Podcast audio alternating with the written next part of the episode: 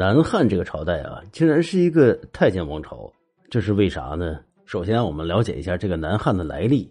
那南汉呢，位于是现在广东、广西两省以及越南的北部，面积约是四十多万平方公里。开国君主为刘延，最开始建国号是大越，但可能是为了彰显和强调自己为正统的政权，所以号称自己是汉之后裔，改国号为汉。表明自己是为了恢复汉政权，史称南汉。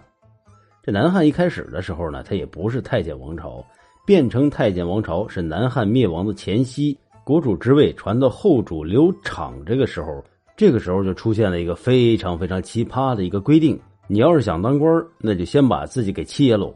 那为什么又有这样的规定呢？那从这个刘昶来说起，刘昶继位之后疑神疑鬼，他不相信自己的大臣，只相信亲近的人。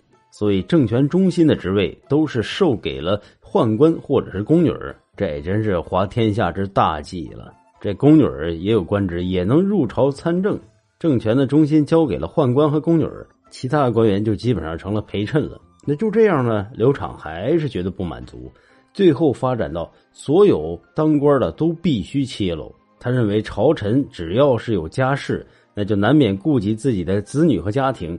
不能真正的忠心于国家，为君主办事儿，所以他只信任宦官，臣子们必须要自宫才会用。这可怜这些当地的读书人呐，好不容易是考上了进士，想要入朝为官了，还面临这样一个难题：你说切还是不切呀？要当官你就必须切，如果切不了你就滚蛋。